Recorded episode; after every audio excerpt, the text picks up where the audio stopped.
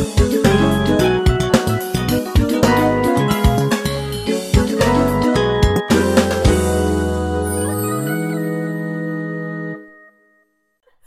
ーい。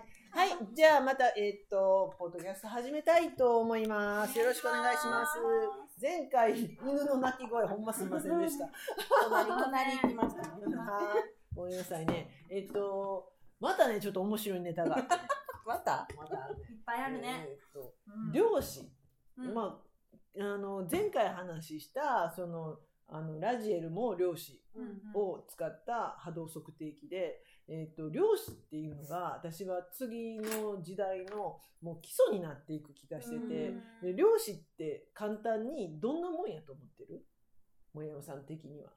えーっと、あの、まあ、一番わかりやすく言うとあれですよね、こう、ものを細かくしていくと、うん。原子とかそっちの世界になって、うん。さらにそれをもっと細かくすると、うん。最終的に量子っていうのかな、のし世界に行くっていう、陽子となんとかでしたっけ？なんか中性子とかそっちの世界に入ってって、電子よりもさらに、うん。電子陽子中性子って言われてるけれども、さらにそれよりも小さいニュートリノ。はいの世界よね、うん一番一番小さい単位ってニュートリノやったっけな？そう、あの、うん。な紙を噛んでかなんかで発見されてね。うんうん、そこまでは分かんない。ニュートリノは、えっと基本的に質量がないって言われててんけど、実際に質量があることは、うん。え発見されて、うんそれを発見したことでノーベル賞を取られたよね、うん。日本の,、うん。あの先生が、はい。名前は知らないですけど、まあ、そういう世界観。うん。で、漁師の世界って、ほんまに意識が影響するって言われてて、えっと普通は、あの私らが住んでる3次元の世界っていうのは、漁師よりもさらにちょっと上のね、うん。えっと物理。物理学、ん量子力学ではなくて、うん。物理学の世界では、あの、意思に関係なく物理的な力が働くやん。あの、ティッシュの箱やったらこうやって持ち上げて右に動かすみたいな。でも、量子の世界っていうのは意識でうん。うん量子は動かせる。うんこれが大きな違い。え、嘘って思うねんけど、うん。例えば量子を顕微鏡で見れたとします。見れたとしたら、えっ、と、一切手を加えてなくても、あ、これ右に行くんかなって言ったらうん。右に行く。うん。で量子の世界での研究っていうのは、結果、えー例えば、こういう結果になるであろうっていう過程をして研究を進めていくと、その結果が出てくるっていうのが量子力学の世界って言われてるね。つまり自分の意識がその研究結果に影響を及ぼす世界って言われてる。それだけ意識が関わってくる世界観が量子の世界。っていうふうに言うと分かりやすい。でもこの量子がこの世界いわゆるこの現実の世界ってまあ物理世界のうんさらにその下の世界もっと小さい世界やからこっから派生してる物理やからうん。そこをいじればそこが触れればそこをに影響を与えたら現実が変わるっていうことはなんとなくわかるよな。そのその量子を使った頭での、えっ、と、脳ね、うん。えっ、とね、貧乏脳と、うん。それから、えっ、と、豊か、えー、何？冬、豊か？えー、何？金持ち父さんの、あの、あっちね、富裕、富裕層の脳っていうのが、脳の、うん。があって、うん。つまり、えっ、と、ど貧乏な人の脳、うん。思考と、めちゃくちゃ豊かな人の思考っていうのは、もう、あの、脳自体が違うんやと。考え方が違うんやっていうのを、ちらっと実は昨日あるセミナーで話を聞いたときに、おもろーって思ったの。で、えっ、と、豊かって幸せな人たちって、えっ、と、例えば経済的な豊かさと幸せっていうのはイコールにはなれへんねんけど、うん。経済的にも豊かであって、うん。そして心も豊かである人たちのことを富裕能とするならばね、あの、んまあ貧しいうん貧困の、ね、貧困のとがどう違うのかっていうのがめっちゃ面白くて、このね、豊かな人の脳は、えっ、とね、物事の考え方がウィンウィンやねんって。自分さえ良ければいいじゃなくて、えーとあなたも私もウィンウィン、得をするみたいな。だから、えーどちらかというと、えーとめちゃくちゃその富裕のをしている人の方がうん。気を配れるんだって。で本当に豊かな人ってうん。おごらないんだって。おごるっていう、おごるっていう、偉そうにしないっていうのね。あの、ああでもそうやね。うん。わかるような気がする。なんかわかる、うん。で、偉そうにしたり、ふんふんふんってやってる金持ちは、うん。あれはほんまの富裕能じゃないんだって。人に気を配れたで、うん。えーっと、なんか、本当に気がつくんだって、うん。いろんなことに。だから視点が、なんていうのか、ちょっと上やねんって。うん。だから全体を見ようと、ま、見渡せる。うん、で気を配れる、うん。気を配れるっていうことはたくさんの気を持ってるからでもあるよね、配れる気があるわけでしょ、うん気が取られるっていうのと気をが配れるのは全然うん。意味合いが違う、うん。でも貧乏脳の人っていうのはどちらかというとなんか奪われるとか、うん。な減るとか、えー、と自分さえ良ければとか、なんか明らかにものの見方、うん。思考が違うんやと。うん。だからじゃあそのもののし、えー、と富裕能になれば、うん。私たちっていうのは、それこそ現実も心も豊かになるんじゃないかっていうような話をしてたことがすごい面白かったのと、あと、えー物理の世界っていうか、うん。私らが今まで習った世界っていうのは、過去があって現在があって未来があるっていう時系列やんか。でもこの量子うん。量子の世界では未来過去未来現在過去って時系列が逆やねんて。うん。テネットっていう映画あったやん。テネット。覚えてない？ちょっと前になんか聞いたこともあんねんけ1ど年ぐらい。めっちゃくちゃ難しかったんやけど、うん。あの映画がうん。その時系列が逆になってる。逆再生する映画やって、あ、あテネットのことやなって、私あれ面白いから3回ぐらい見たんよ。オーナーから聞いたんかだからそのなんか名前とかうんなんかストーリーはなんとなく聞いたことがあるような。めちゃくちゃ難しいね。あうん。ここに真理あるんちゃ。う私ままたそういうなんか感があるやん。早いしな。うん。マトリックス最初に20年前に見た時も私言ってたよ。ねみんなみんな分かれへんな。私が言うてることが あの時にあの映画すごいねすごいね。って必死で言うんだよ。私もめっちゃ見てますよ真実やねって言って言ってみんなポカーンと口開けてて。最近また見たらもう面白いね。ほんまそう思った。ほんま思った。すごいね。いや20年前はちょっともううなんだ？それ。目覚めの映画だからね。っていうね、うん。で今回テネットがそれに近しいもの、あこれ絶対真理やなってうんなんか思ってて、うんあの映画が本当に時系列逆で、未来現在過去でうん。未来を今を変えることによって過去が変わるっていうね、あの時系列が逆やから、でそういうことをテーマにした映画やってるけど、うん。漁師の世界も結局そうで、うん。で、えーじゃあ、えー、とよくさあのその人が言うにはアファメーションがすごい大事やと。うん。アファメーションをよくあの過去形で言いなさいよって言うじゃない、うん。でもただ過去形にするとかあの全く意味がないらしくって、いかに自分がそこに対して抵抗のない過去形にできるかやねんで、うん。例えばやけども、えっ、と将来自分は何らかの方法でめちゃくちゃお金な持ちになってましたとうんしますよね。そうすると,、えっと今するアファメーションっていうのは、ああ、私、年収1000万になって3年経つんやわ。幸せやわ。っていうようなアフアファメーションをするんだって。うんその状況そのものうんを体感してるんですよねアファメーションをするんだって。で、それが全然無理がないようなアファメーションをすることが大事やねんで。あ、私も、例えば、えー、と結婚結婚してない人がね、あうん。結婚してもう5年経つねんけども、こんなに旦那に愛されてるってほんまに幸せやわ、でみたいなね、こういうようなアファメーションをすると、すごく効果的で、そうすると未来設定が変わると。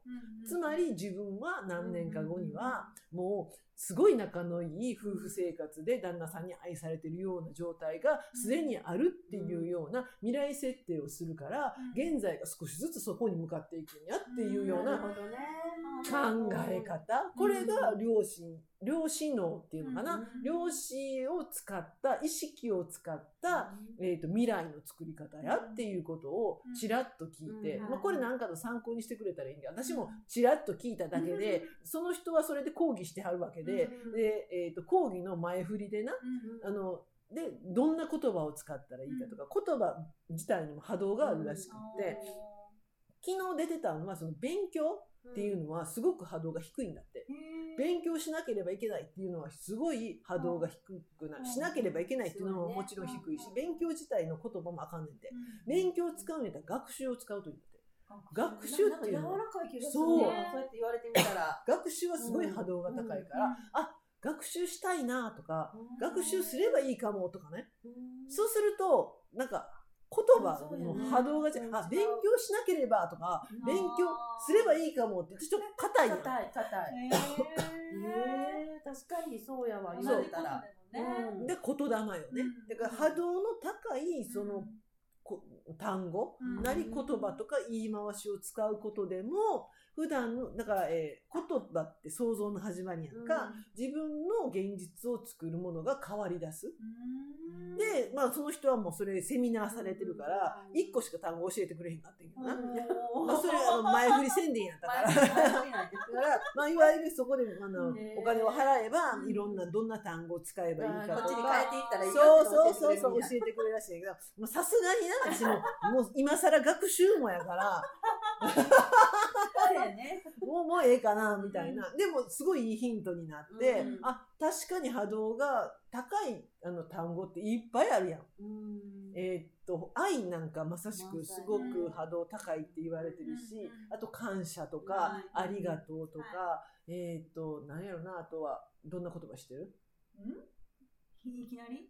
うん、なんか波動が高そうな言 豊葉、かとか。豊か。そうですね。うん優しいとか。うん。でもありがとうがありがとうが一番高いね。やっぱ愛とね。感謝とかそうね、そうね。だからそういうような自分はこれは重くないなっていうような言葉をたくさん使っていったらいいと思うし、何やったら何、あの、こんなくるくる回るやつ何やっけ、これ。あのあれやね。もう言葉が全然ダウンジング。ダウンジング。とかキネシオロジーとかで一個一個の単語を、あの、暇な人は測ったらええやん。ね。うんまあ52 52言うてな、もうこれも趣味や。ん。な。これ高いんかな、あ、左回りや、これ低いわ、あ右回りや、これ高いわ、言うてな。で思うの遊びながらな、あの自分の大好きな言葉を連ねていって、それを、なんていうのかな、あの、アファメーションに使って、すればいいんじゃないかな、とかって思ったりするけど。で、まあ、昨日の、その、昨日ちゃんは、前回言った、その、うん。ラジエルの先生は、えっ、と、あの、やっぱり、ありがとうが、やっぱりすごく言葉的には強いとは言ってたかな。あの、何が強いかっていうのはね、うん。その人は、やっぱりちょっと言ってはるから、うんこう、チャネリング的なことで、自分たちには、いわゆるそういう高次な存在が、やっぱりサポートしてくれてて、よくお願いしますとか言うやん。助けてくださいとか教えてくださいとか、あれって結構無意味で、向こうの世界の人たちは教えるとか全然ど頼まれたってっていう感じやねんて。それよりももう感謝の波動がやっぱ一番美味しいらしいから、もうむしろもうな、あこんなことをもう教えてくれてありがとうみたいにね、もうありがとう連発しとけと。嬉しいこんな気持ちよく、こうなんていろんなことをダウンロードしてくれるはずや、みたいなことは言ってたから、まあ、ありがとうは結構強烈かもしれない。ただ、あの、波動やからね。そこに、そのありがとうの波動が乗せれるかどうかっていうのが問題やと言ってたね。漁師の人も言ってたのは、アファメーションをした時に、それに引っかかりがある。なんか、あ、私も年収100億なって 幸せやわ、とかね。ちょっとね。なんか言ってて気持ちが悪いんやったら、うん。それは多分作られへんと。うん。その未来は無理やと。自分の中で引っかかりのない未来のアファメーションを作るといいですよっていうことはヒントで言ってた。で、これはもうみんな全然できるやん。で、私にこのラジエルとか、その、えっ、と、メドベッド、えーちゃんと正確に言うと、えープラズマメドベッドね。世間一般のメドベッド、プラズマメドベッドを教えてくれはった人が、もう私にしょっちゅう言ってたのは、未来設定したんで変わると思いますとか、未来設定したんで、その人もなんかしょっちゅう自分で未来設定してはるみたいで、未来設定をするっていうことが、これからの現実の、の作り方、自分の望む現実を作るのには、皆さんにとってすごいいいヒントになるかもしれんなーって言って今喋ってる。なると思う。ねなんとなくわかるもんな、そうやって聞いてたら。あ、ほんま？うんわかる？わかるわかる。うんどんな風に未来設定する？ああ、もうなんかそうね、もうなんか、なんやろう。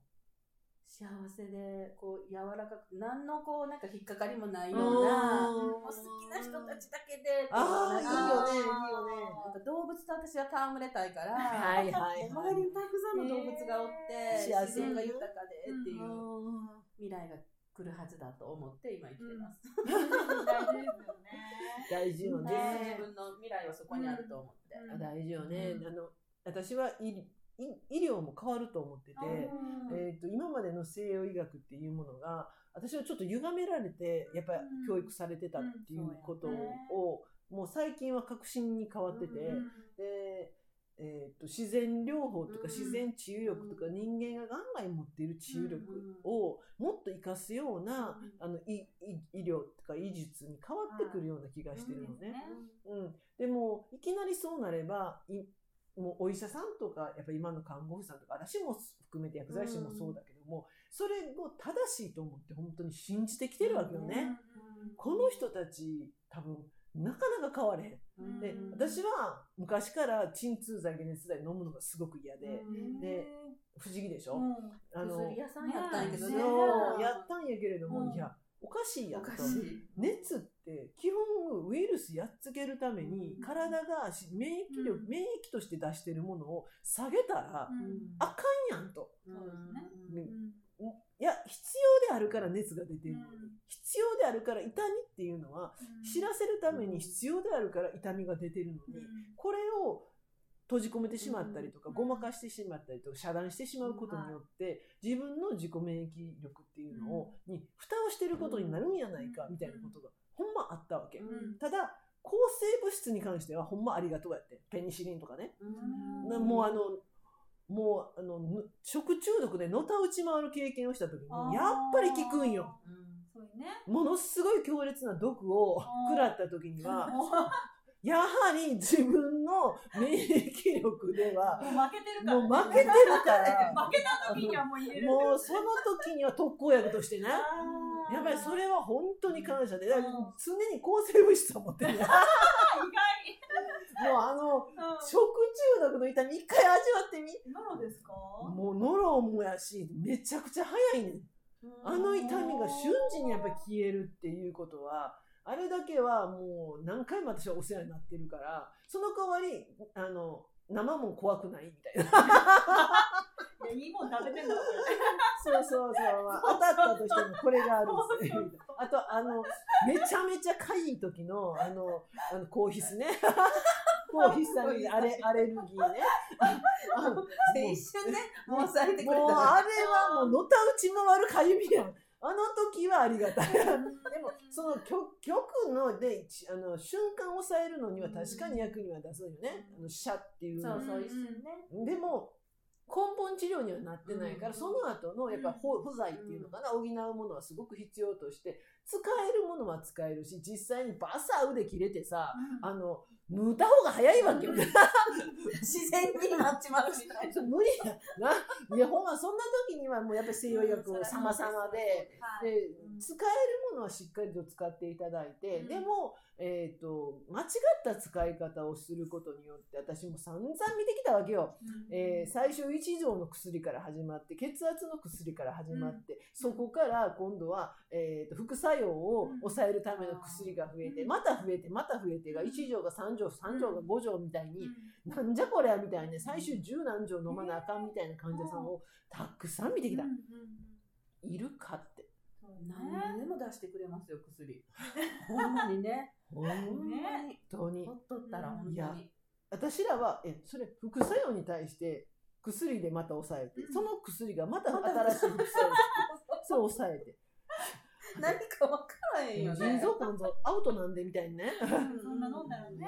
もうそういう人たちをずっと見てきてて、ずっと疑問に思ってて、やっぱりそうじゃないんやと。で、今回、えーこのララジエルっていうのが、あの、本当に量子の世界で波動を触ってて、で、それぞれの周波数を分析して出してくれてるのね。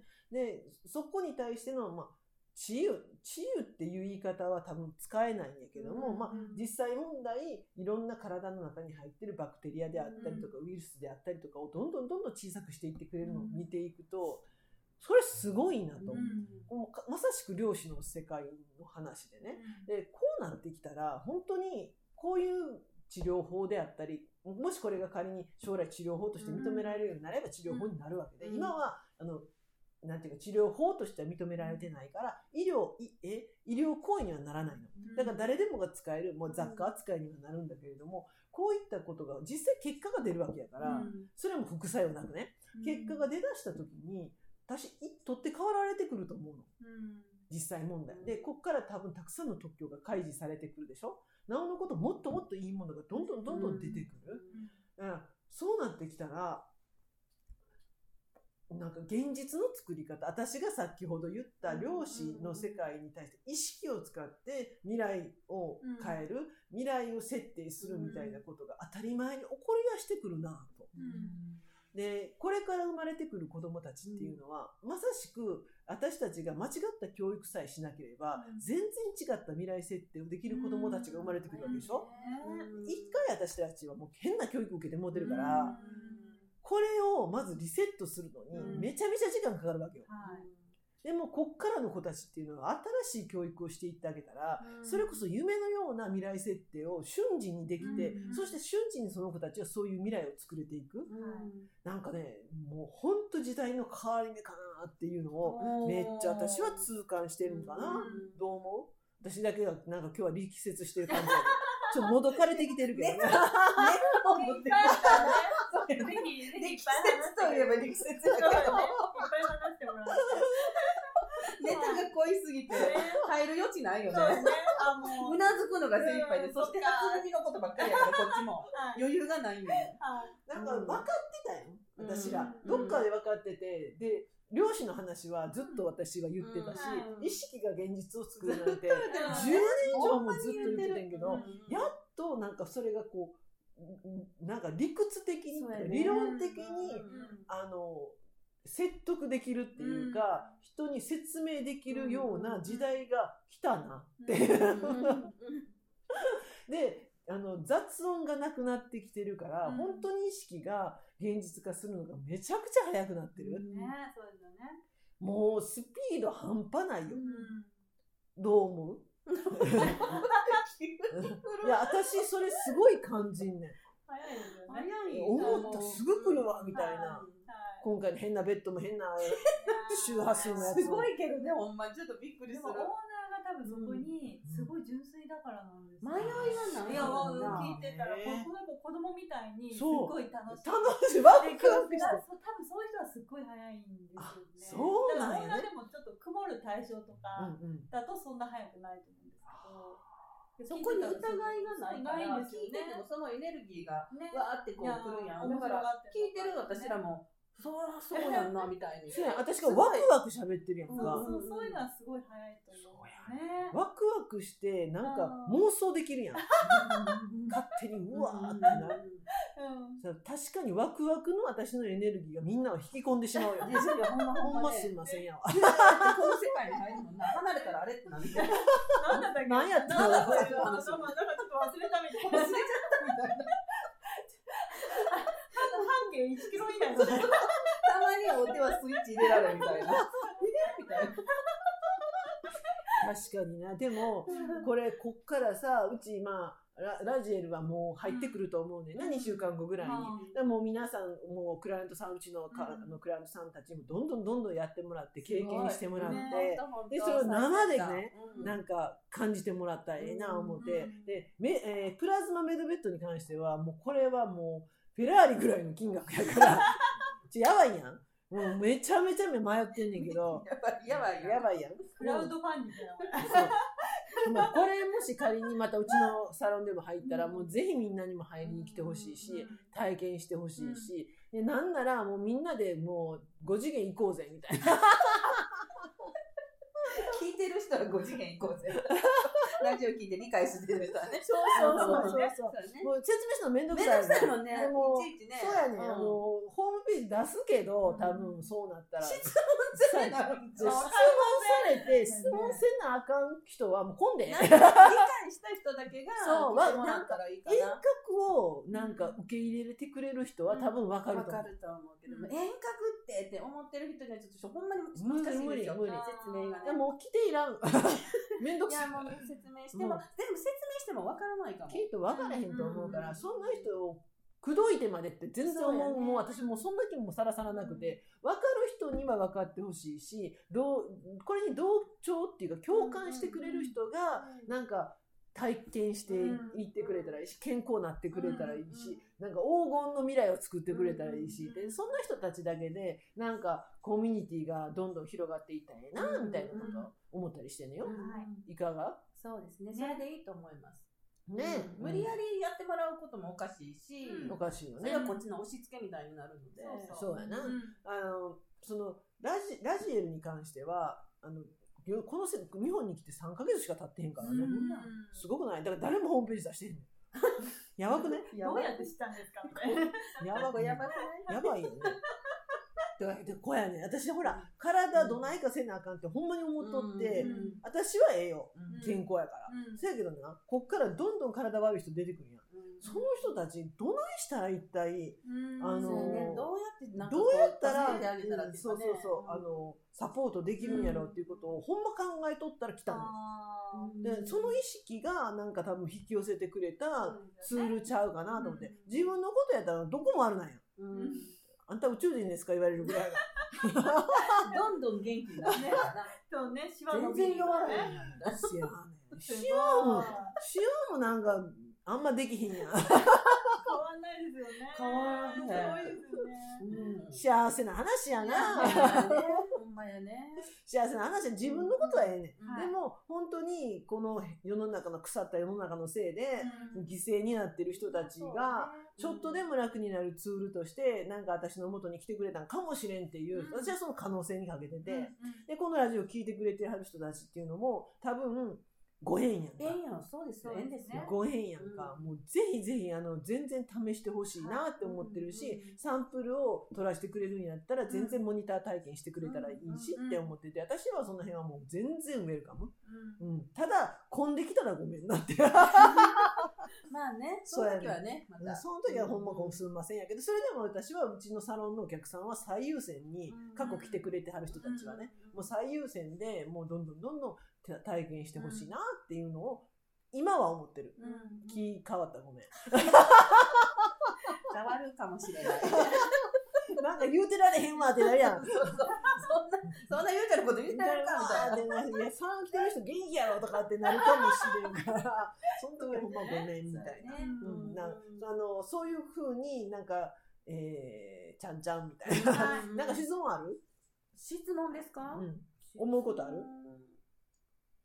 いやでもこれでなんかなんやろうこのサロンにねこう知ってくれてる人はもうほんまにご縁やからそういう人たちとりあえずなんかみんな健康で幸せになってくれたら確かに嬉しいですよね。そう体が元気が一番なんですよね、大事大あ事。の知ってる人がうん健康になってくれるのが本当は私たちやっぱり一番ありがたいわけで。で今回ラジエルに関しては数字で見えるでしょ。うん。で分かりやすいってことだもんね。遠隔でその人の、まあ、髪と爪を預かってたら、もう調子悪なったら電話一本で、うん。あのスカラかけれるから、うん。それがすごいよね。でもねこれをなんでやねんって言われたら知らんがなってなるわけ。その説明をするってなったらちょっと難しいよね。遠隔受ける遠隔でなんでそんなん治んねん言われたって分からんねんよね。で遠隔受け入れる人やったら多分分かると思う。うん、だからそんなんもこんなんも含めてえっ、とまあ近々うんサロンを楽しみにしておいてほしいなって、うん新しいおもちゃ入ったよって なんかそう、なんか来たよみたいな。なんか来たよみたいなのが発表できたらええなって すごいの来たよっていう。ね。ね、なんかそんなこと楽しみにしてます。うんっていう感じで30分終わります。はいありがとうございます。はい、ありがとうございました。